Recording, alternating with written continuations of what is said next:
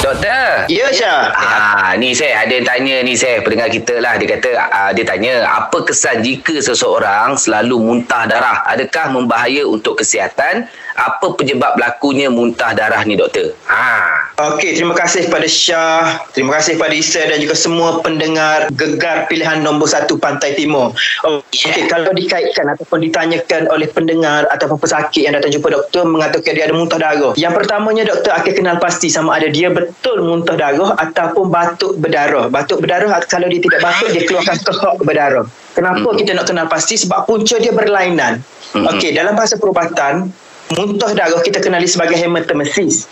Di mana punca perdarahan tu melalui uh, terhasil daripada salur pemakanan dia, daripada esophagus, perut, duodenum dan usus. Hmm. Kalau dia batuk berdarah, kita kenali sebagai hemoptysis ataupun kohok dia ada darah. Hmm. Dia uh, darah tu mungkin berpunca daripada hidung, daripada hmm.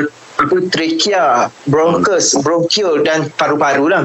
Hmm. Uh, jadi penting untuk doktor ni dia kena pasti sebenarnya tu batuk berdarah ataupun muntah berdarah. Eh.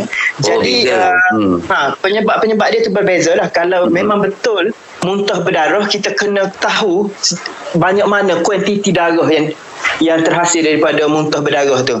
Kalau hmm. sikit mungkin tak ada masalah, mungkin luka biasa, tapi kalau, kalau banyak dah. Kalau sejak doktor, sejak sejak air tu banyak tu. Sejak ha, tu banyak. Memang tu ada possibility ya. Kalau sejak tu maksudnya dia kemungkinan kena uh, satu, lebih daripada satu liter biasanya dia kehilangan darah yang banyak lah. Jadi tekanan hmm. darah jadi kena darah. Bila sebab kita sakit ni kita kena kena pasti kita sendiri kena detect dulu. Kadang-kadang bila kita panik kita jumpa hmm. doktor kita tahu saya muntah darah. Oh, saya muntah hmm. banyak padahal darah daripada tekak eh. Betul doktor. Betul. Ha, kadang-kadang air sirap kan. Air sirap kalau minum air sirap, air sirap dah tempat aku pula tu weh. Ha. Kadang-kadang tengok muka doktor, kadang-kadang tengok muka kawan muntah. Kadang-kadang muka hijau aja. Kadang tengok muka kawan tu bukan muntah darah, muntah hijau. Okey. Okey. Baik. Jadi ada faktor lain pula dia berkaitan dengan gallbladder atau sebagainya lah.